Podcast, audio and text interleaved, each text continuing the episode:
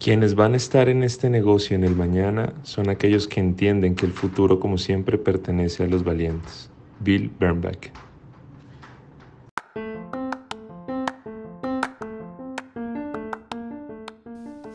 Hola, esto es Voz de Dos Podcast. Soy Cecilia Santos y cada semana contaré casos de marketing, contenido o comunidad que se dan en el mundo digital. Además, estaré acompañada de alguien cuya voz merece ser escuchada. Voz de Dos Podcast ha sido reproducido más de 4,000 veces y cuenta con audiencia en 12 países. Así que gracias en serio a los que se unen cada miércoles y a esos nuevos oyentes, bienvenidos. Universalmente estamos atravesando por tiempos para los cuales nadie tenía un referente. Y los cambios que estamos viviendo suceden a tal velocidad que la capacidad de reaccionar y adaptarnos es realmente un reto. El mercado de consumo tiene dos actores claves: productos representados por marcas y también, del otro lado, a clientes y consumidores de todo tipo. Y fíjense que me pareció ideal discutir el estado actual de marcas con un profesional, por supuesto, alguien que tiene contacto extremo con ellas. Y tuve la dicha que Daniel Ortiz, de DDB Centro Guatemala, le concediera a Voz de Dos un espacio para charlar precisamente de esto, ¿no? Y cómo las marcas deben navegar en este nuevo mercado. Así que bienvenido, Daniel. Aprecio mucho que nos acompañes hoy. Te dejo que nos cuentes de ti a nivel profesional y también algún dato personal. Acuérdate que siempre somos humanos. Bueno, Cecilia, primero que todo, nada, muchísimas gracias por la invitación. Nada, a ver, un poquito de mi experiencia. Bueno, yo soy Daniel Ortiz, como bien lo vienes diciendo. Trabajo actualmente para DDB en la oficina de Guatemala. Ya hace un poco más de 4 años que me vine a hacer esta aventura acá. Uh-huh. Soy colombiano de nacimiento, he tenido la oportunidad también de estar en otros mercados, he estado en Argentina, he estado en Madrid también un poco estudiando y viendo hacia otros panoramas. Y nada, muy feliz de estar acá, muy agobiado con todo este tema del coronavirus. Y pues nada, llevo casi 10 años trabajando en planificación estratégica. Okay.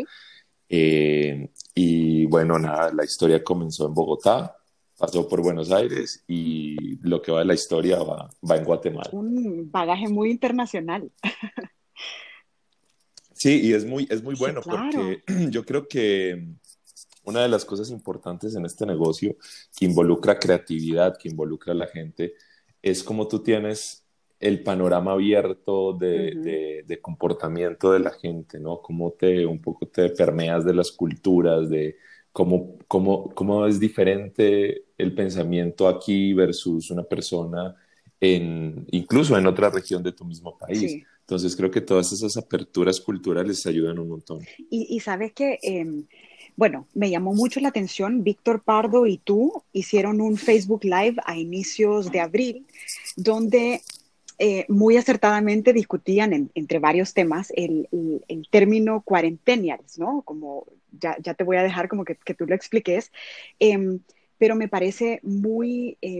acertado el hecho que hoy como humanidad, dejemos el término quizá consumidores, pero como humanidad estamos globalizados de cierta forma, pero también conservando una parte local de tu cultura muy... O sea, como ahora quienes trabajan del lado de marcas y creatividad también deben tener ese entendimiento de la delgada línea en qué tan globales y qué tan locales somos los consumidores, ¿no? El título de la charla nace un poco como queriendo llamar la atención a un punto en específico. Uh-huh. Antes de toda esta pandemia, los libros, revistas y todo lo de marketing se enfocaba mucho en los millennials, ¿no? Recientemente en los centennials y... Sí. Pero en general, como que si tú te metes a internet vas a encontrar un montón de información de los millennials. Cómo hablan los millennials, cómo trabajan los millennials. Y Y un poco lo que queríamos con esta charla era hacer ese símil, era en un momento tan caótico como el que está hoy, como el que estamos viviendo hoy, lo importante es conocer, así como creemos que conocemos a los millennials, lo importante es conocer al consumidor y sobre todo lo que tú has dicho, a la persona en este momento.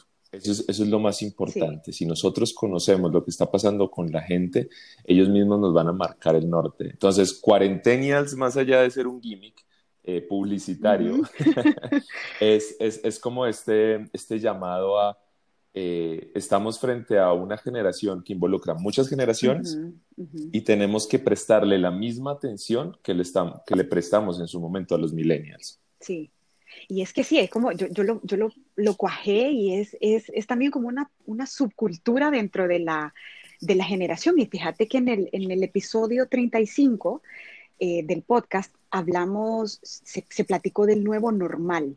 Porque si bien no es un término nuevo, pero el nuevo normal para nosotros, porque vale, esta pandemia como que democratizó un montón de situaciones donde tu sentir pueda que llegue a ser también mi sentir. Ustedes con Víctor hablaban de los valores, de los dolores que como personas estamos sintiéndonos, ¿no? Y cómo es que también estamos acoplándonos de un modo u otro. Quizás muchos tenemos día 32 por ahí de cuarentena, pero cómo nos estamos acoplando a un mundo que, si bien al principio pensamos como, uy, esto ya se acabó, como es que 2 semanas después se comenzó a ver que el mundo de forma diferente, pero todo siguió, ¿no? El home office, cantando cumpleaños, total, vía Zoom, conociéndote con gente también, o sea, como que el mundo continuó. Entonces, según tu experiencia, Daniel, o sea, ¿qué consideras que le pasó al mercado de consumo, al marketing y al consumidor? Yo creo que a la humanidad en general. El COVID llegó y nos pegó una cachetada y nos dejó viendo estrellas y no supimos qué hacer. O sea, yo creo que pasamos una etapa como alguien que sufre una adicción, ¿no? Que primero hay una negación, luego llega un tema como de aceptación y así va cambiando las etapas, ¿no? Creo que eso nos ha pasado tanto a personas como a marcas, como a mercados, como a gobiernos. Yo personalmente al inicio era una de las personas que era muy poco creyente de lo que estaba pasando, ¿no? Sentía que era más pánico mediático y de repente entonces nos vimos involucrados en todo esto, ¿no? ¿Qué es lo que está pasando en el mercado? Y es algo que yo he visto con clientes y clientes míos y no, que no son míos, pues, y es que pareciera que hay como ese miedo a reaccionar, ¿no? Estamos pensando en, ok, ahorita no vamos a hacer nada, esperemos a que todo pase, que todo vuelva a la normalidad. Y hay 2 cosas importantes acá. Me gusta una frase que dice el presidente de DDB en Colombia, que se llama John Raúl Forero, y me parece que es súper acertada. Y él dice que lo que hagamos ahora va a ser recordado cuando todo pase, para bien o para mal. Esto es una crisis, y como en toda crisis, tú vas a tener en tu corazón y en tu cabeza a esas personas, o en este caso que estamos hablando de marketing, a esas marcas que estuvieron del lado tuyo y que te ayudaron a sobrellevar esto. No a las que se quedaron calladas o a las que te trataron, trataron de venderte a la fuerza cualquier cosa, ¿no?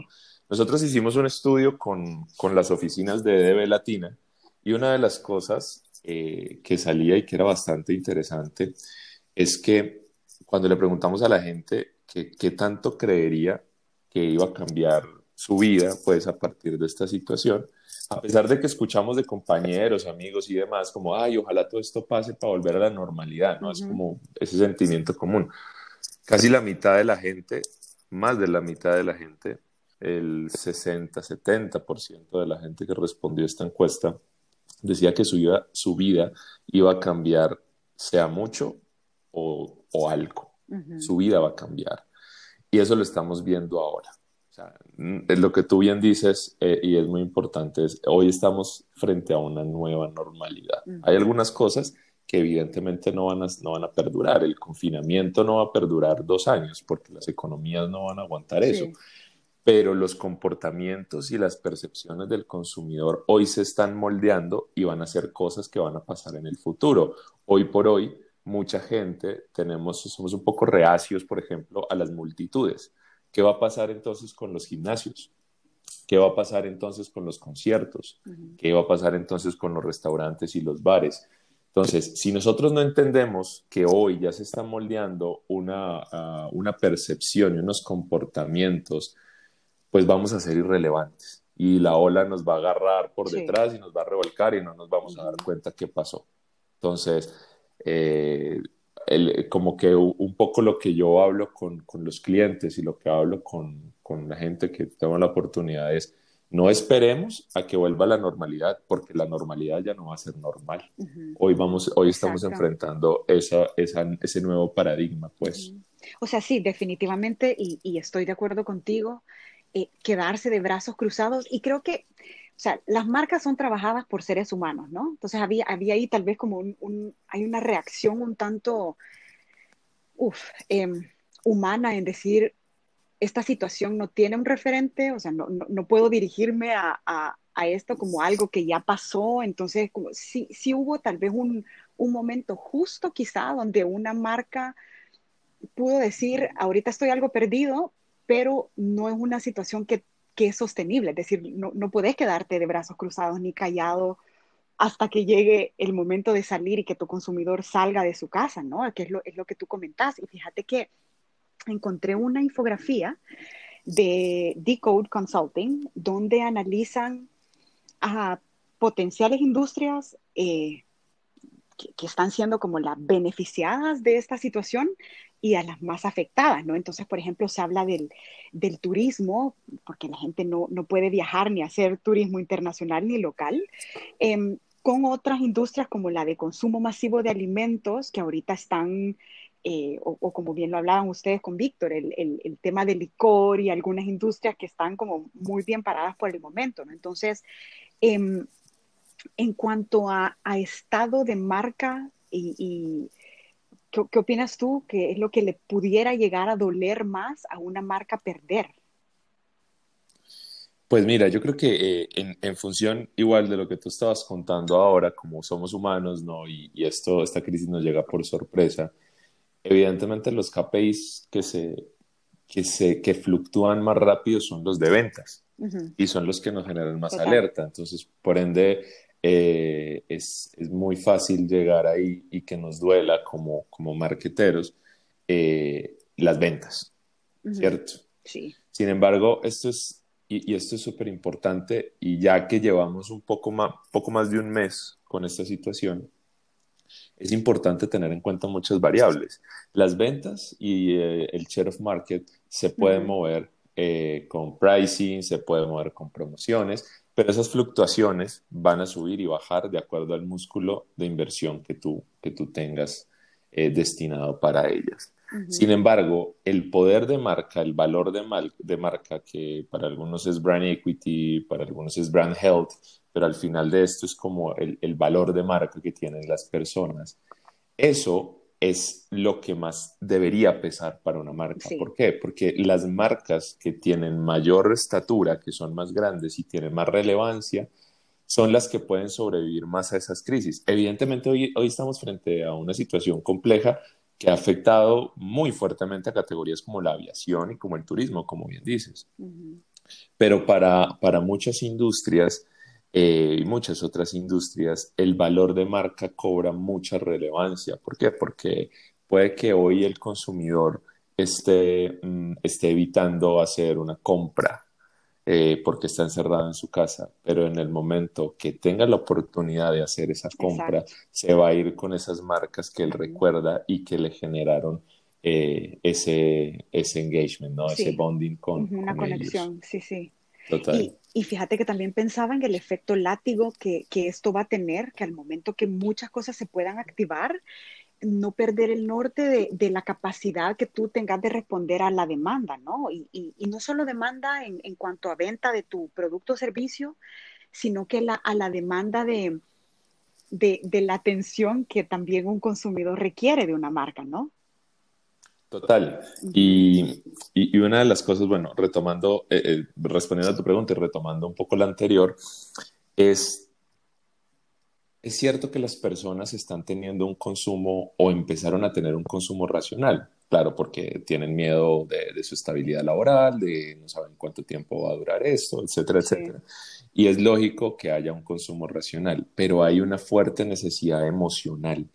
Entonces, sí es importante que nosotros entendamos que las personas hoy están pasando un momento bien complicado y que no solamente podemos ser relevantes en su vida con nuestros productos y nuestros servicios, sino que esto nos puede permitir dar un vuelco a lo que estamos haciendo y entender cómo nosotros podemos solucionar algo que tenga alguna tensión o algún dolor que tenga la gente hoy en sus vidas con algo que probablemente no estuviéramos acostumbrados a hacer, ¿no? Y que al final les puede ayudar a solucionar un dolor en sus vidas. Entonces sí es importante no solamente tener ese scope de cosas que para satisfacer la demanda en su momento, sino de también ampliar nuestro negocio y nuestra visión de negocio para llevarlo mucho más allá de los productos o servicios que ofrecemos. Uh-huh, uh-huh. Sí, estoy totalmente de acuerdo contigo, y lo mencionamos antes, como esa momento donde tú realmente conectas con un consumidor, y yo lo he visto en... Estamos consumiendo contenido todo el tiempo, ¿no? Y a veces cuando yo consulto a una marca, aquellas que me contestan y con algo que ya sabemos, pero con una marca que te contesta, por ejemplo, diciéndote el nombre o deseándote un feliz día o preguntándote cómo estás, uno, no sé si te ha pasado a ti, pero yo la digo como, ay, qué bonito se sintió eso, ¿no? O sea, que no solo sea ese push de venta puro y duro, sino que se conecten contigo. Y ustedes también en el Facebook Live hablaban de las emociones por las cuales las personas estamos pasando. ¿Pudieras retomar un poco de eso y mencionar cuáles son las que ustedes en su investigación detectaron? Total. Bueno, parte de lo que dices, o mejor, lo que dices es totalmente cierto. Una de las cosas que sale en el estudio que hemos hecho con DDB Latina es el rol que está esperando la gente de las marcas, ¿no? El 98% de las personas que contestaron esta encuesta a nivel de Latinoamérica esperan que la marca tenga un rol social, de alguna forma que ayude a la gente, que ayude a las comunidades, que me ayude a pasarla mejor, que ayude con el medio ambiente, etcétera, etcétera. Y hoy más que nunca, la gente está muy sensible a las marcas y que se desmarquen, valga la redundancia, un poco de esa estela de vendedor. No, mira, entiéndeme que no la estoy pasando bien y no quiero un vendedor puerta a puerta que llegue aquí a venderme cosas, ¿sabes? Sí. Si yo necesito algo, lo voy a buscar. Pero si tú vienes a mí a hablarme, ven conmigo para ofrecerme algo que realmente le agregue valor a mi vida. Y entonces ahí cobra una relevancia, una macro tendencia que se viene dando desde tiempo atrás, que son las human brands. Y es lo que tú dices. Las personas están valorando mucho más esas marcas que son menos marcas y más personas, marcas que son sinceras, marcas que son auténticas, marcas que si tienen un error, al contrario de como se hacía antes, que yo me callo y no digo nada, salen y dicen, perdón, tuve un error, esto no volverá a pasar, etcétera, etcétera. Marcas humanas, con valores humanos, ahí yo me conecto mucho más. Y una marca humana justamente entiende que hay humanos del otro lado del canal de venta que están pasando muchos dolores. Entonces, varias cosas que nosotros hemos detectado dentro del research que hacemos constantemente cultural es, por ejemplo, el agobio de la sobreinformación. Hoy estamos expuestos a un montón de noticias. No hay una red social a la cual uno entre y no esté hablando de coronavirus, aumento de muertos, el día más trágico en tal país, y todo esto hoy está generando mucho agobio en la vida de las personas, ¿no? La incertidumbre sobre el futuro laboral, el home office, por ejemplo, ¿no? Que el home office, antes de todo esto, tenía una percepción de algo muy bueno, como, oiga, qué chévere que me dejen ir a hacer home office en mi casa. Y hoy que nos estamos enfrentando al home office, nos estamos enfrentando a extenuantes jornadas laborales. Si eres papá, pues homeschooling con home office y con la comida y con la lavada de los platos. Y hay un montón de cosas que te generan tensión ahí alrededor de eso. La socialización, somos seres sociales, necesitamos estar conectados con gente y hoy no podemos. Entonces hay una necesidad fuerte de conectarnos con nuestra familia, con nuestros amigos, etc. Entonces hay muchas cosas que están pasando en la vida de la gente que hoy son dolores y que las marcas podemos llegar a generar una solución. Y lo más interesante de esto es que no es altruista, porque también es cierto que las marcas viven del negocio, de generar ventas. La pregunta es, ¿cómo generamos una innovación dentro de nuestro negocio que impacte positivamente la sociedad, que pueda solventar ese dolor y que sea sostenible en mi negocio? Y eso es un concepto bien interesante que se llama innovación social. Y hay algo súper, súper interesante que las marcas podrían empezar a explorar. Y fíjate que algo que he observado, no sé si es un dolor de marcas grandes, donde hay tal vez, voy a ocupar la palabra un poco fuerte que burocracia, ¿no? Pero ante la toma de decisiones de marcas grandes versus marcas emergentes que tienen la capacidad tal vez de tomar decisiones en sus estrategias mucho más rápido, que ahora los cambios están, o sea, lo que tú mencionas como la innovación social, la están adaptando bastante bien, fíjate, desde emprendedores con sus, voy a decir, clases online de ejercicio, hasta gente que rápidamente adoptó el servicio a domicilio y lo está haciendo muy bien. O sea, que de repente también el hecho de no tomar decisiones rápidamente te pueda llegar a afectar un poco, ¿no? Totalmente de acuerdo contigo. Muchas veces pasa, como hay tantos escalafones en una empresa grande, ¿no? Entonces está el brand manager junior con el senior, con el director de mercadeo y el jefe. Sí. Entonces a uno le gusta, al otro tiene miedo, el otro dice que sí y el otro no. Entonces, en esa discusión, mientras todo se va ejecutando, una persona que tiene su restaurante o su bar, en este caso lo tomo de Bogotá que lo vi, simplemente dice, ok, no puedo vender, entonces lo que hago es vender cócteles a domicilio con las diferentes preparaciones. Entonces, el triple sec en una bolsita, el limón en otra, y una lista de cosas para que puedas hacer tu propio cóctel. Eso lo hizo en 2 segundos. Ya, lo implementó y lo hace. Entonces, sí que es cierto que la burocracia, en un momento, para mí personalmente, una de las enseñanzas que me ha dejado este COVID es, esto necesita velocidad. Nosotros necesitamos movernos al ritmo que se está moviendo todo. Entonces, en esas estructuras más burocráticas, donde hay mucha más gente involucrada, que hay que pasar a regional aprobación, pero que mundial no quiere, pero que el local sí. Entonces, se queda ahí. Mientras un emprendedor, una persona que tiene su propio negocio, llega y dice, ok, no, implementemos. Ah, hombre, no tenemos domicilio. Bueno, listo, entonces cómprese esta bicicleta y usted que es chef, entonces luego va y lleva al domicilio. Listo, soluciones rápidas y contextuales. Entonces, sí que es cierto que hay una ventaja ahí en estructuras mucho más livianas para implementar estas innovaciones. ¿Y piensas tú?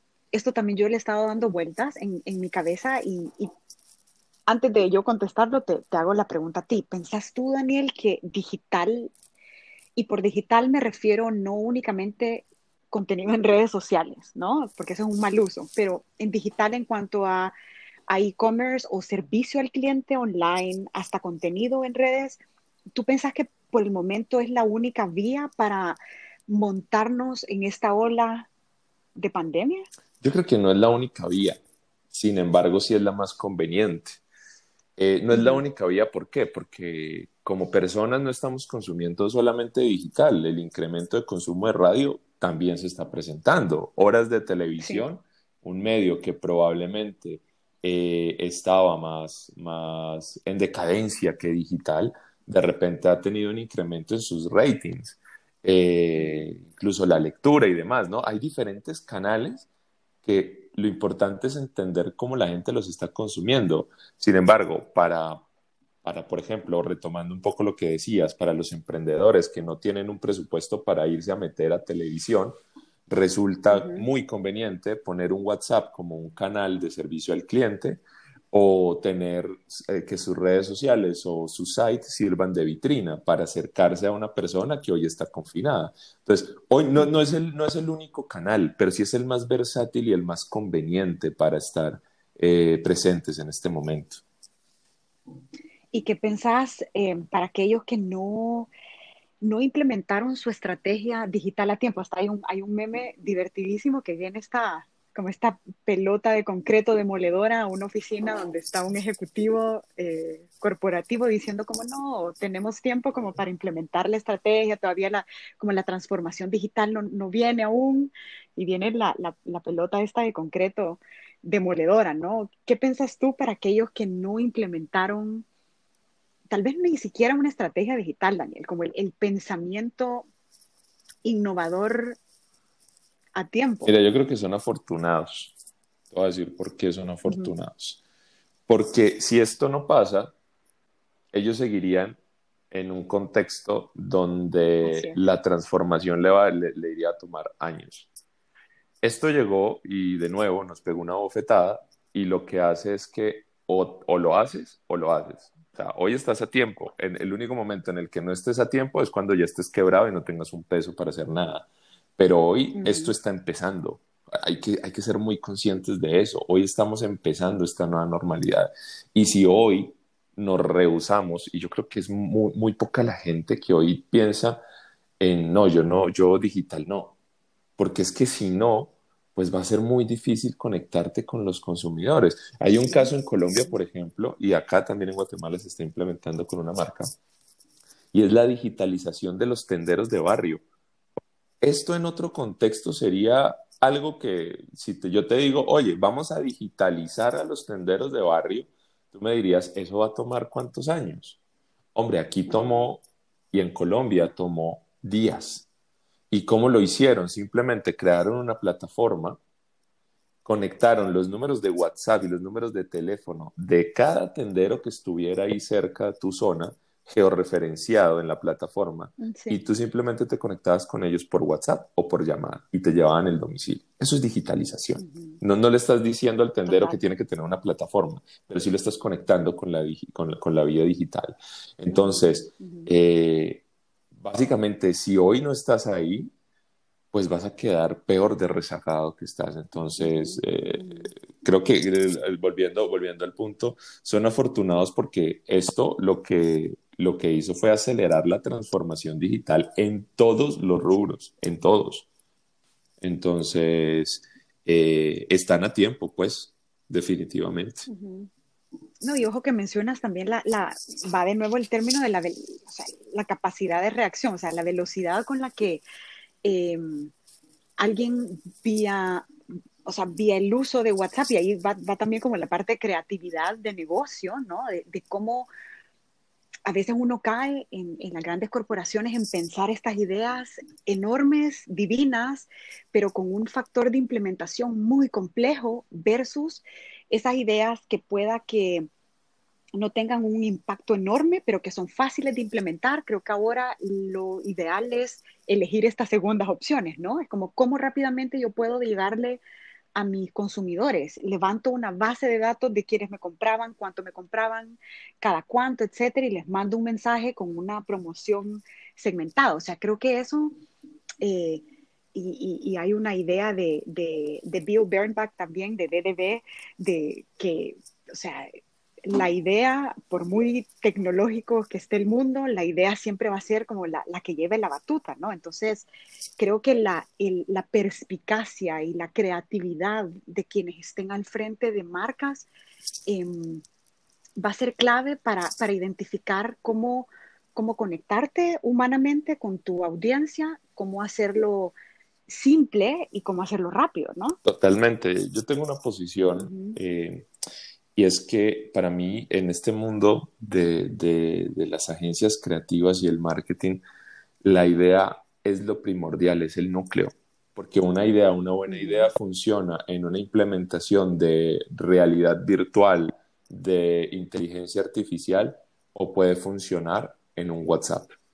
Si la idea es poderosa, funciona en cualquier canal. Lo que pasa es que últimamente, claro, la tecnología y toda esta digitalización que ha llegado con tanta fuerza ha hecho que muchas veces la idea se convierta en el formato. Entonces es, oiga, tengo una idea, ¿por qué no hacemos un VR de no sé qué? Pero si no puedes hacer el VR, entonces no existe la idea, porque es un formato. Entonces es bien importante lo que tú dices, la importancia de la idea. ¿Qué es lo que estamos solucionando y cómo lo estamos solucionando? Y el formato puede ser supremamente simple. Puede ser muy, muy, muy simple, como un WhatsApp. Entonces, yo abogo mucho por el fondo de la idea antes que por el formato. El digital está y todas las tecnologías están para ayudarnos a hacerlo más fácil. Mira, y hablando del eje de todo esto que somos nosotros los consumidores, ¿no? Se habla, Daniel, y esto es algo que me pasa a mí todo el tiempo como profesional y como mujer, ¿no? Como persona, que decimos el qué, pero no se entiende el cómo. Y en marketing, en publicidad, en el consumo, digamos, se habla mucho de sí, tú tienes que escuchar a tu audiencia, tú tenés que entender cómo tu consumidor piensa, pero ese es el qué, ¿no? Uh-huh. Pero realmente, ¿cómo escuchás a un consumidor? O sea, y digo esta idea, como revisás sus redes, entendés qué es lo que la masa está hablando, o cómo realmente si alguien dice, ok, te entiendo el punto, Cecilia y Daniel, ok, voy a me convencieron, voy a escuchar a mi consumidor, me voy a humanizar. Ok, ¿por dónde pueden empezar a alguien a escuchar a su audiencia, a entender quiénes lo compran? Te lo voy a responder en dos partes. La primera, la respuesta para grandes marcas, y la segunda, la respuesta para marcas más pequeñas y sin músculo. Perfecto. ¿Por qué? Porque creo que ambos tienen problemas. Porque muchas veces grandes marcas pagan estudios de consumidor, tienen agencias que como en su interior tienen personas dedicadas a eso, pero muchas veces llegan a un punto de volverse subjetivos. Y entonces, es que mi mamá me dijo, es que mi esposa lo vio y es que mi hijo dice qué tal, pero ni tu hijo ni siquiera tú eres el target, ¿no? Entonces, por eso es tan importante un poco quitarse el vestido ahí de marquetero y de negocio y entender a la persona, escuchar a la persona que trabaja con personas. Si tienes una agencia, si tienes una consultora que escucha y que está enfocado en eso, es importante traer esos insumos a la mesa y decir, ok, esta solución que yo tengo pensado va a impactar a la gente. Sí, la gente lo va a compartir, la gente lo va a comprar o no. Y es importante eso para las grandes marcas, aprovechar los insumos que se tienen, ¿no? Y ahora, para los emprendedores y las pequeñas marcas, yo creo que hay un término que es netnografía, y es como estas etnografías digitales, ¿no? Y hoy más que nunca, con todos estos dolores, con todo este tema, estamos volcándonos a redes sociales a expresar lo que sentimos y lo que vivimos, ¿no? Yo personalmente, como estratega, estoy haciendo ese ejercicio. Yo cuando consumo redes sociales, cuanto meme me encuentre, cuanto post particular me encuentre, le tomo un print screen y empiezo a guardarlo. ¿Para qué? Para empezar a detectar puntos. Hoy las redes sociales es el lugar donde la gente decanta todo lo que quiere y siente. Entonces, una forma muy fácil de escuchar a la gente es ver las redes sociales de una manera más crítica. No solamente consumir contenido, sino nosotros como marketeros verlo de una manera crítica, ¿no? Decir, ok, mira, acá hay un punto, aquí la gente está hablando de que extraña ciertas cosas. Te voy a poner un ejemplo. Acabamos de hacer una campaña para un cliente que llegó a decirnos, mira, necesito educar a la gente para que se aplique bloqueador solar estando en sus casas, porque las pantallas del computador pues también afectan. Y entonces lo primero que dijimos, hombre, qué difícil es generar ese cambio cultural y qué difícil es que alguien piense como me voy a echar bloqueador solar estando en mi habitación, en mi sala, ¿no? Uh-huh, uh-huh. Pero cuando nos fuimos a las redes sociales empezamos a ver cómo aquí, que en Guatemala acabó de pasar, o estamos creo que todavía en verano, cómo la gente empezaba a buscar el sol dentro de sus casas, en sus patios. Se bronceaba, la compra de piscinas iba a tope, y entonces dijimos, sí, vale, aquí no se trata de decirle a la gente, échese bloqueador solar, porque la pantalla le va a hacer daño y le va a quemar la piel, sino de, en este momento que estás buscando el sol, nosotros estamos a tu lado. Y esa fue una forma relevante de estar con la gente. Y salió de la gente, porque la gente estaba hablando de eso. Entonces, ¿cómo escuchar a la gente? La gente está ahí, en redes. Métanse a grupos. Estos grupos que son cerrados para mamás, gente que corre, que hace running. Sí. Metámonos ahí y escuchemos a la gente, leamos sus comentarios y sobre todo entendamos cuáles son las necesidades que está hablando la gente y que está exponiendo la gente en redes sociales. Y mira que ahora nuestra cultura tiene estos elementos que tú bien mencionabas, la parte de memes, la parte de stickers, o sea, esa a nivel cultural es una representación, ¿no? De los sentires de una forma muy ácida, o sea, como ahí sí no hay pelos en la lengua, creo yo, a la hora de construir un meme, a la hora de hacer stickers de algo que pasó.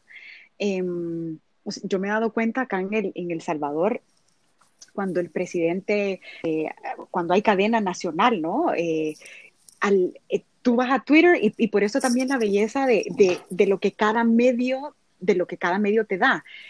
Instagram tiene su mística, Facebook tiene su mística, YouTube también y Twitter, ¿no? Pero para este tema de noticias, creo yo, cuando el presidente y hay cadena nacional, inmediata, yo no te puedo explicar la velocidad a la que o sea, el tipo dice algo y un minuto después ya tú estás recibiendo en tu WhatsApp un meme que precisamente es un insight, ¿no? De alguien que rescató, que es súper poderoso, y así es como la cultura también está, así es como estamos expresándonos con estos elementos que probablemente alguien antes no les hubiera hecho caso. Es como, ¿cómo le voy a hacer caso a eso, no? Pero como bien tú lo mencionas, creo que estamos expresando nuestros sentimientos en redes de una forma como no se había hecho antes, ¿no? Y pasando a una pregunta de plata, de dinero, si tú, Daniel, tuvieras un presupuesto, y creo que esta es una pregunta que independientemente seas una gran marca o una marca que va iniciando o que no tiene presupuesto, si tú llegaras a invertir en publicidad, ¿cómo pensás que pudiese invertirse? Mira, yo creo que es importante que la inversión que se haga sea con un objetivo específico, ¿no? O sea, ¿qué es lo que queremos que pase después de que yo haga esto? Voy a meter $3, ¿qué es lo que espero que pase después de que yo haga esto, ¿no? Entonces, es vital la segmentación. Y la segmentación, por ejemplo, de contenidos. Si yo tuviera un presupuesto limitado, lo que buscaría es llegar con el mensaje clave a las personas claves en primera instancia. Incluso si mi presupuesto fuera entre lo que publicito y entre lo que hago, lo enfocaría mucho en facilitar, en hacer, más que en decir. Entonces, si hoy no cuentas, por ejemplo, con alguna forma de facilitar tu servicio a la gente, ese presupuesto debería ir enfocado a eso. Si no tienes una bicicleta para llevar domicilios, enfócalo en que eso sea conveniente para la gente. Si no tienes un canal donde la gente pueda acercarse y ver lo que ofreces, tus productos, tus servicios, enfócalo ahí. Es importante el hacer. Y si ya tienes eso cubierto, a la hora de decir, que sea eficiente, ¿no? El mensaje correcto a las personas correctas. Y sabes que lo que recién comentas me hizo pensar mucho en las compras de pánico de principio de pandemia, ¿no? Que tampoco, y lo correlaciono como no hacer marketing de pánico también. Total. Es decir, ajá, que la desesperación ante el manejo de tu marca vaya a ser como, uy, tengo que hacer esto a la loca y seguir. Es como, ok, no, tranquilo, detengámonos. Tomate, inclusive, si necesitas una semana para replantear tu negocio, hacerlo, pero no hacer marketing de pánico. No, total. ¿No? Y yo lo que tú decías al inicio de la conversación es muy acertado. Al inicio se vale porque es que no sabíamos. Y no sabíamos si iba a ser una semana, 2 semanas, cuál iba a ser la trascendencia de esto, ¿no? Entonces, bueno, hiciste y ya está. En este momento donde... de hecho, acabo de hacer una charla que se llamaba Aplanar la curva como nuevo objetivo de marketing. Uh-huh. Hablábamos un poco de esto.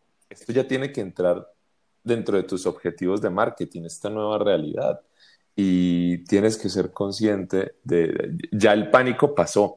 Ya estamos en una nueva realidad, con unas nuevas convenciones, con unas nuevas dinámicas. Sí. Mis objetivos de marketing y mi plan de marketing debe obedecer a eso, debe entender eso.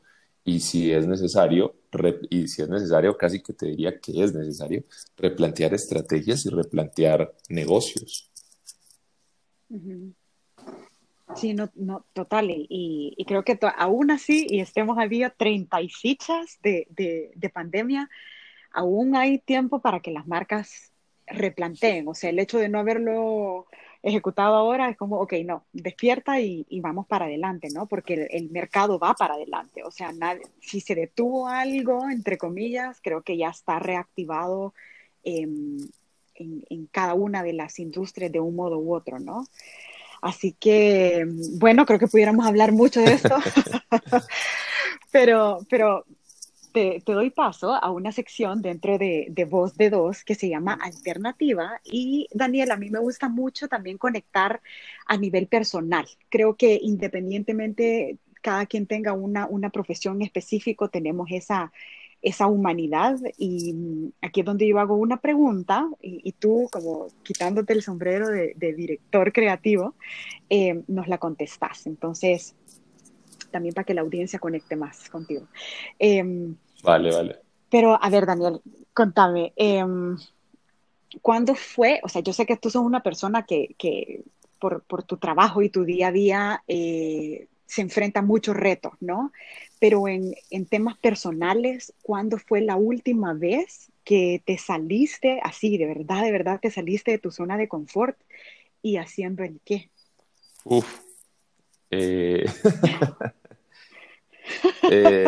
Complicada la pregunta. Complicada y no, pero bueno, no.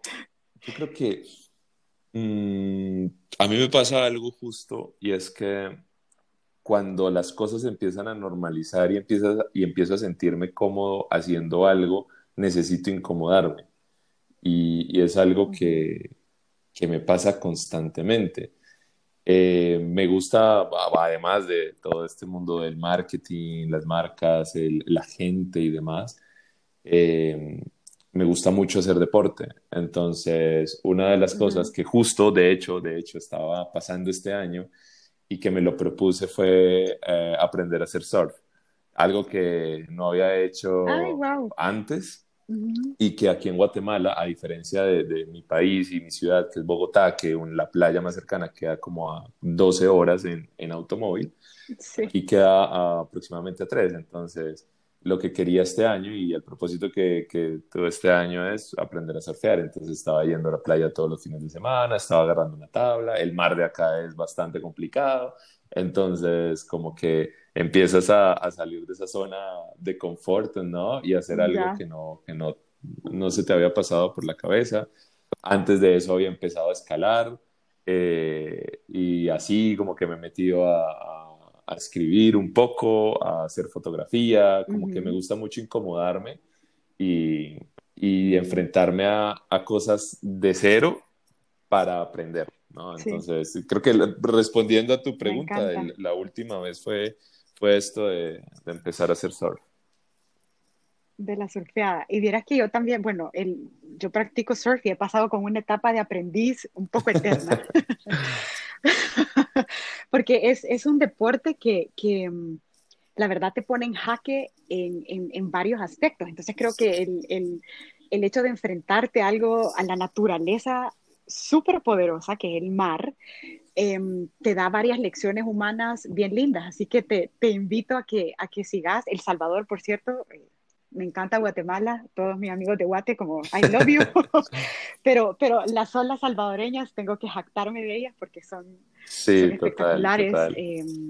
Sí, así que bienvenido a las playas salvadoreñas y que bueno, la verdad que este ejemplo nos sirva a todos porque creo que a la medida uno sale de su zona de confort, tú creces. O sea, hay un premio ahí a la hora de uno salirse de su zona de confort, que es enfrentarse a lo hermoso que un error te puede dar, ¿verdad?